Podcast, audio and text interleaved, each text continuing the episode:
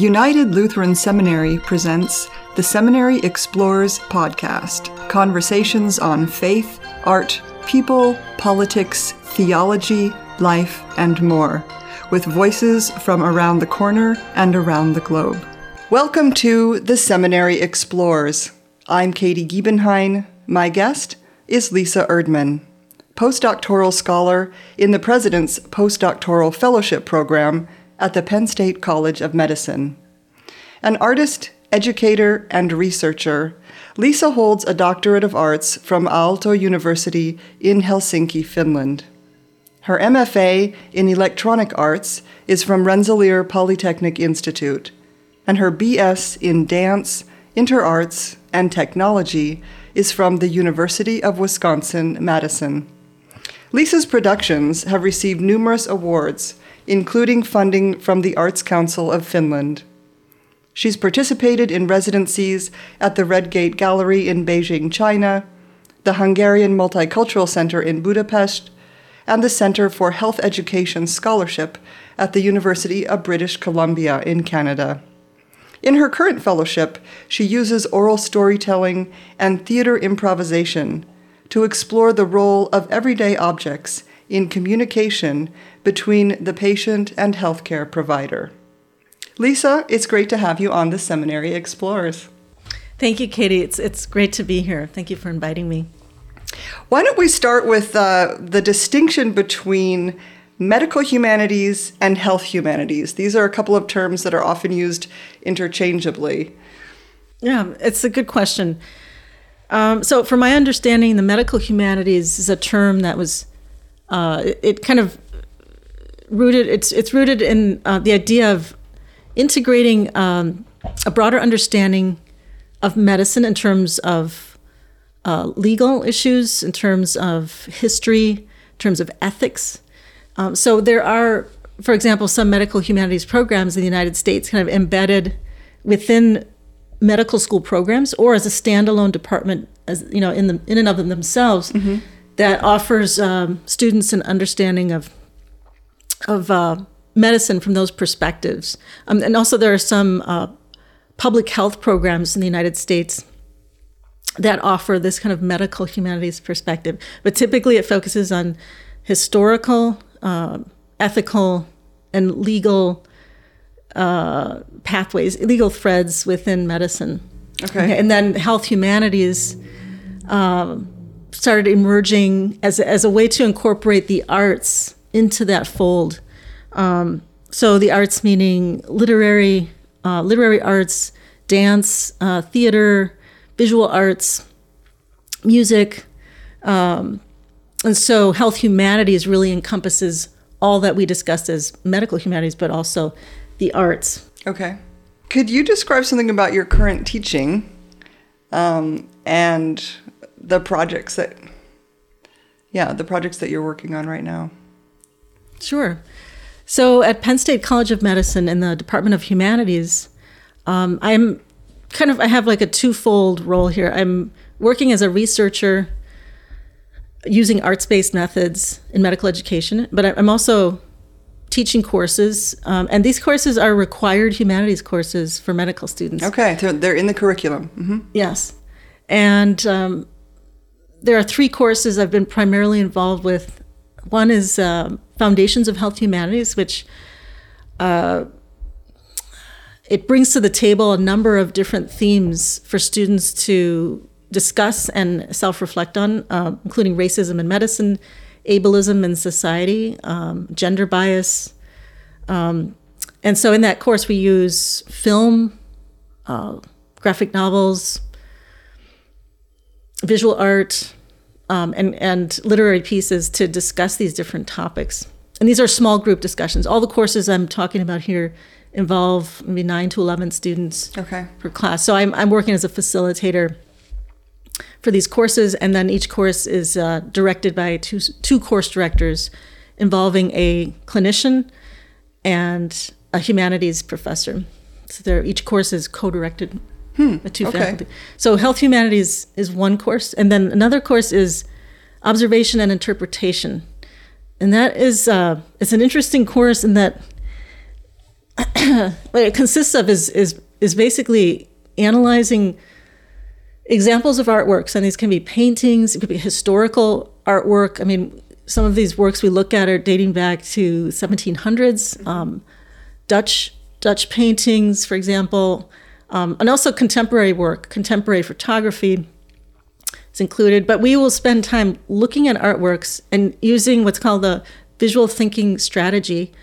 Um, we delve into that visual work, and sometimes we'll spend up to 40 minutes on one artwork asking these three questions. Um, what do you see going on in this image, or what is going on in this image?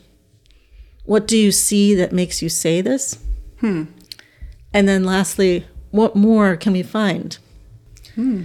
And so in the course, uh, as a facilitator, I guide the students through this conversation using just these three questions. I mean, basically. And then um, in the second half of the course of uh, observation and interpretation, we, we try to have the students take over that facilitating role. So they okay. start, uh, they, you know, each student gets a chance to really guide the students through the, uh, guide the other students through these visual thinking strategies. Um, but the reason we use this visual thinking strategy is to to help students hone their their own observation skills, as well as their skills and collective discussion about what they're seeing. And the intention is to translate these skills over to diagnostic uh, skills, okay. diagnostic approaches in medicine. So, for example, by visually analyzing a uh, a, a, painting by Jackson Pollock, um, and looking at, at something like that, or even a more representational painting. Uh, we, we did an analysis of Christina's World. Um, oh, yeah, Andrew Wyeth. Mm-hmm. Yes, mm-hmm. Andrew Wyeth. And so by looking at those, um, the idea is to really, really uh, hone in, hone the observational skills. Um, and then in the same class sessions, um, right after analyzing the artwork, we'll then look at the um, the X-rays, we'll look at X-rays, MRIs, CAT scans, um, and when we apply those same visual thinking strategies that we used in the artwork to the um, to the medical images. Ah. Um, but there, you know, the other factor I was going to mention earlier is that we, we try to get the students to you know to look at things collectively, and in doing so, develop a sense of teamwork in looking and figuring out what's in an image because for example uh, you know if there if there's a patient that uh, suspected to have some kind of tumor or um, cancer even you know by having a collective team of healthcare providers look and examine images one person in that instance might see something that someone else didn't mm-hmm. and so to collectively look at images i think is really important in that medical context because of this Wow. Um, and you also so that you have the the teaching part, and you also have the res- a research role um, in your current position. Um, something I'm interested in is your uh, your dissertation. Could you say something about that? And is is is the way that you set up your dissertation and some of the things that you used when you were doing your research and writing of your dissertation, is that being used in the research that you're currently doing? That's a good question. Um, in a direct sense, no. But I would say that some of the performative elements I used in my doctoral project, which in, my doctoral uh, media art project involved a public advertisement campaign for a fictitious medication called Phonexia that can help you learn the Finnish language faster and easier. and it was based on my own desire to to learn the language more quickly uh, and to be more engaged in the Finnish culture. And so that project of Phonexia involved uh, public performance, interventionist strategies, um, and it was a full scale advertisement. Um, we had we had salespeople, it's, uh, students, a lot of students and professional actors presenting themselves as salespeople. Mm-hmm. Um, and so the primary mode of conveying that concept, which was in Phonexia kind of, um, it was twofold, you know, trying to bring people together in public space to offer the opportunity to discuss their experiences uh, and challenges in learning a difficult language like Finnish, Finnish language. Um, so there was this kind of dialogue space that was intended to be created, but also it was a satirical commentary on the over medicalization of society. And so aspects of that I think are brought into my postdoc research at Penn State in in the sense of um, storytelling, I mean, because I'm using storytelling and using performative approaches. Um, it's drawing it's drawing from phonexia in that way. And so what I'm doing now um, with the medical students in the postdoc research is using role play scenarios, clinical role play scenarios, to have students get a sense of what happens when they navigate the space in an outpatient clinical setting. So, so for example, a door is it's a way to enter a room, but it also has implications for the patient depending on how the clinician knocks on the door uh. and how they enter the room or the chair. Off, you know, affords a way to sit down, but depending on how the clinician sits in the chair and positions their body in relation to the mm-hmm. patient, it may or may not. Uh, be conducive to conversation and dialog mm-hmm. with the patient. So, so in these role plays, I give I give students um, note cards with different scenarios depending on their role. You know, if they're playing the patient or the physician. Okay. If it's physician, I give them uh, kind of a psychological, like a mindset they're coming in with that they have to they have to improvise from. Like, say, okay, you just had you know, the, the, the physician's note card might say, their prompt card might say, you just had a, a terrible argument with your spouse, you're feeling irritable, you didn't sleep much last night. Given this, how do you enter the room? How do you knock on the door? Mm-hmm. And then the patient would have a list of symptoms um, and their mindset, which might include um, you have a very irritable, ir- irritating rash on your arms, and you're having trouble sitting still in your chair. At some point in the in the medical visit, you get up and leave the room without saying anything. Mm. Um, so that might be a little extreme on the part mm-hmm. of the patient, but it's an example of some actual scenarios I set up for the students. Then they they act out the role play, which is about three to four minutes, and then we talk about it as a group, mm-hmm. and we ask them, we ask the role players, you know, how did it feel to take on those roles, um, and you know, how did you feel about the way you entered the room, or if you're the, you played the patient, how did you perceive, how did you know, how did you perceive the way the the clinician came in the room? Did it affect the tone of the visit? Um, so these are subtleties of kind of environmental factors of nonverbal communication in the clinical setting, and to me, it's um, as a as a person with a lot of experience as a, being a patient mm-hmm. in mm-hmm. clinical settings um, I'm very attuned to those subtleties, and mm-hmm. so I was interested in, in gauging medical students' awareness of those subtleties in nonverbal communication. Mm-hmm. Um, and then I also asked them as, as, another part of the of the research. I asked these are fourth year medical students I'm working with um, to convey stories they've had about experiences with clinical chairs mm-hmm. and clinical doors. And so I had them mm. in small groups share their stories, and then I asked each group to pl- to choose one story from their group, one memory, like a chair memory, one door memory, and physically enact that with no words. Um, and someone had to play the role of the chair. Someone had to play the role of the wow, door. Yeah, yeah. so it was very interesting, and overall, students found it interesting. Most people said they hadn't thought of the significance of okay the door and the chair mm-hmm. in their interactions with patients. They also said that, uh, especially the role of chair, uh, through their stories they shared with me, realized that uh, how the chair is used, who gets to sit in a chair, and how many people are in the room in relation to the number of chairs reveals kind of medical hierarchies oh, yes, yeah. power, mm-hmm. Uh, structures of power in medicine mm-hmm. Among the, the physician, the medical student, the fellow, the resident. Uh, sometimes there's a whole group of there's a whole healthcare team right. observing in a room along with the patient. And so a lot of discussion came up around that, which I thought was really interesting. Hmm.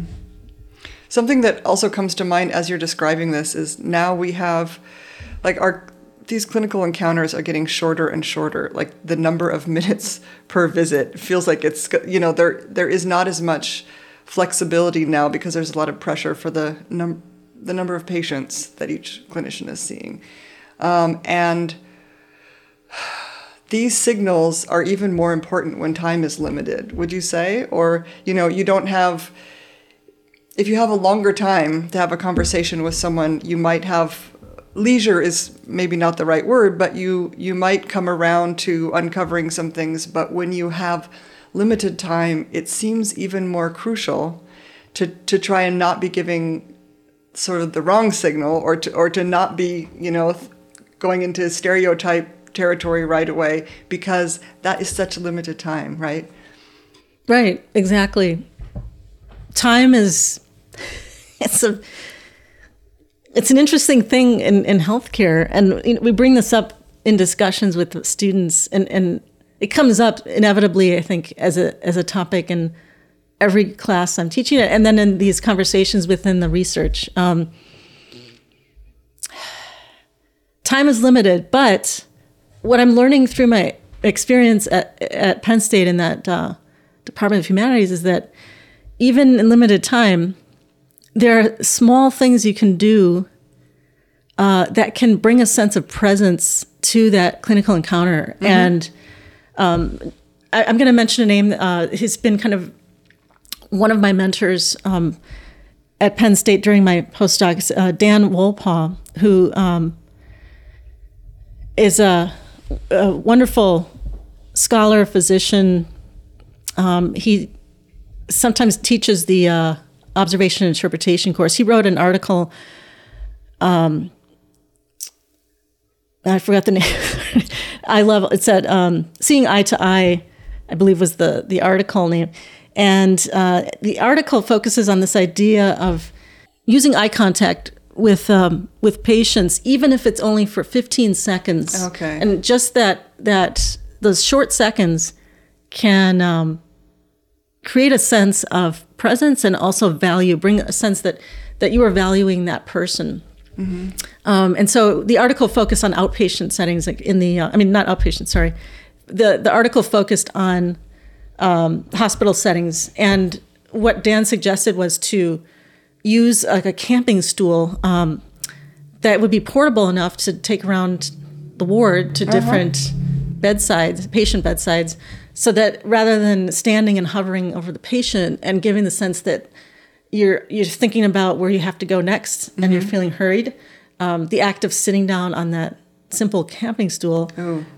and for 20 30 seconds having eye to eye exchange with the patient um, in a sense it kind of can extend the feeling of time that patient has and that the and that the clinician has with that patient so that's a very simple example yeah well, and also, no matter what the amount of time is, the quality of the time, and the, um, as you were saying, the value, like the sense that that you are being valued in the interaction, that is sort of the the priority, right? And anything that can be done to help that.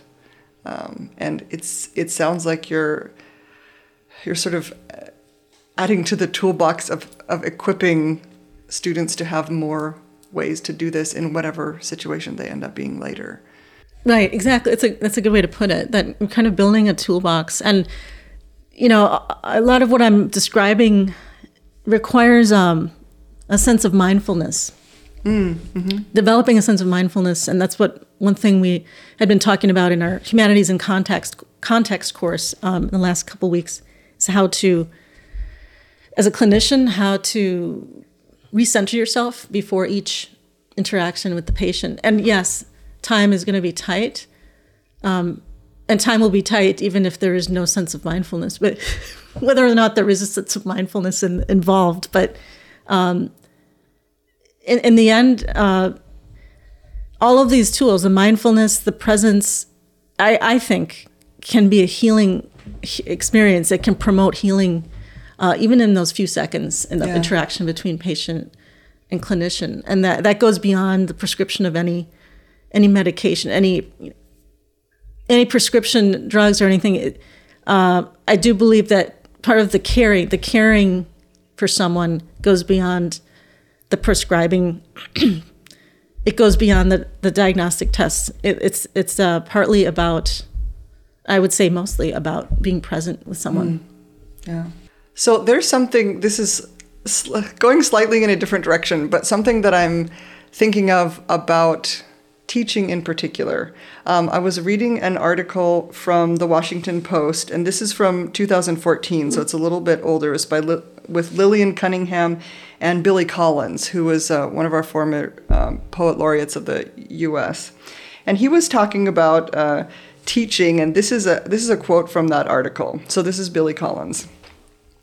One day years ago, I was on the subway in New York, and a guy across the aisle kept kind of looking at me. And finally, he came over and he recognized me as his teacher. I'd thought about him, I taught him about 10 years before that or more. He'd since become an oncologist, and I congratulated him on his success. Then he said, You made us memorize a poem. And I said, Yes. And he said, I'd like to say that poem for you. And it was a little poem by El- Emily Dickinson that he'd carried in his head and maybe in his heart for all these years. Over the roar of the six train, he yelled that poem in my ear, and I think it was probably the most satisfying pedagogical experience I've ever had. And then Lillian, the interviewer, asks, Which poem was it? And he said, You know, I forget, to be perfectly honest, but I'll never forget him doing it. And this response, I will never forget him doing it. It's just resonating with me in in what you're describing, um, and it also reminds me a little bit of doctor-patient encounters. So this is a it's a teaching experience, but um, it's a short poem too, right? Something very short, and it's this short encounter, but he has never forgotten that. Interesting. Thank you for sharing that excerpt. Uh, That's that's really moving. I mean, it's um, yeah, it's it like you said, it kind of encapsulates this idea that the exchange is the the the essence of the exchange is is really foremost. It's it's very important. Um, speaking of teaching, and I know this is probably something that you've, I don't know, it's tricky to, to answer, but I'm just wondering about wishes that you have for your students. It's a it's a very complicated time right now to be studying and, and practicing medicine. And what is something that you would that you would wish for them as far as the, the questions that they're asking and the way that they're sort of going forward into the world, um, especially as a you know as a as a patient, as a researcher, as an artist, as someone who's really you've got a lot of experiences that you bring to your teaching. Um, That's a it's a tricky big question, but. I'm so Wow. curious. I'm just you know I'm so curious when I think of the the spaces you're in and and the way that you're teaching, and especially this flipping and having students be the facilitators. It's almost like um, you know the the training wheels in that situation. And then I don't know what are what are some things that you would like to send them off with? That's a great question. I, I'm glad you asked that because I, I never really thought of that. I, I just have to preface this by saying a lot of times in my role at Penn State, I have felt like a novice because uh, I've I've never worked in an academic environment. But, I mean, academic medicine environment before. Never worked in Right, academic other medicine- academics yeah environments, but not a medical. Yeah, not an Yep, academic yep. medicine environment. So Yep. I felt like um, because I'm coming from an arts background, that I'm the one who has a lot to learn from the patients, from the faculty, medical faculty, from the clinicians. Um, and in some ways, I sometimes felt that I was undervaluing myself in terms of what I could bring from that how, uh, arts and humanities perspective. um, but now I feel as though, you know, one of the things I, I would advise the students to think about is is um, to really think about how important it is, how, how important they are just as as people, and not only as clinicians, not only as their profession. And this goes into aspects of professional identity which is which is something we talk about in some of the humanities courses the formation of professional identity for medical students who are you as a clinician um, and who are you as as a person outside of medicine? And I think in medicine, um, in practicing medicine, I think it's important in many ways to merge those two in order to be a clinician who who approaches patients in a holistic way and who can relate to patients in a whole in in a humanistic way. So Okay. humanistic sensitivity is kind of an official term that we use for developing that capacity, humanistic sensitivity. Um, but yeah, I, I for me, it's really important for the students to remind themselves that this is going to sound so simplistic, but just being there with the patient has so much potential, has so much power. Um, as a patient, some of the best time, like I felt really good. The, best I felt is when someone was sitting there listening to me. A, a clinician was was listening to me and was attentive, um, and then asked questions based on what I just shared with them. Of course, medical knowledge, medical training, the um, biomedical training, human systems training is is so essential. You have to have that knowledge, but to really um, really help people, really help the patients, um, you need to be able to communicate well and trust yourself. If you have any doubts, um, don't be afraid to ask for help. Don't be afraid to question what you think might be mm, a clinical error, even if you're a medical student. You may think that as a medical student, you don't have the authority to question what's being done um, in, in treating a patient. You know, in you know, if you're witnessing a round of chemotherapy being applied to a patient or being administered, or any kind of procedure, um, don't be afraid to to ask in a in a curious way, in a way that's supportive. Um, you know, just, just ask. You know, I'd like to. I, I think we might look at things this way, or um, so. Trust yourself. Be with the patient. Don't be don't be afraid to to question and learn. I think that's beautifully said. Thank you. And thank you so much for your time today, Lisa. Um, you have been listening to The Seminary Explores. I'm Katie Giebenhain. My guest has been Lisa Erdman, postdoctoral scholar at the Penn State College of Medicine. Visit her website at lisaerdman.net. That's E R D M A N. And her dissert- you can also see her dissertation there, which is beautifully designed as well as fascinating. So, thank you again so much, Lisa. Thank you, Katie, for having me. I appreciate it.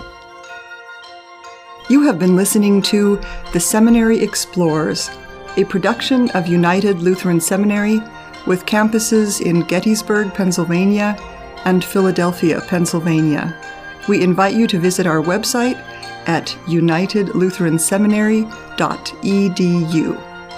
All opinions expressed on this program are not necessarily those of United Lutheran Seminary or the Evangelical Lutheran Church in America.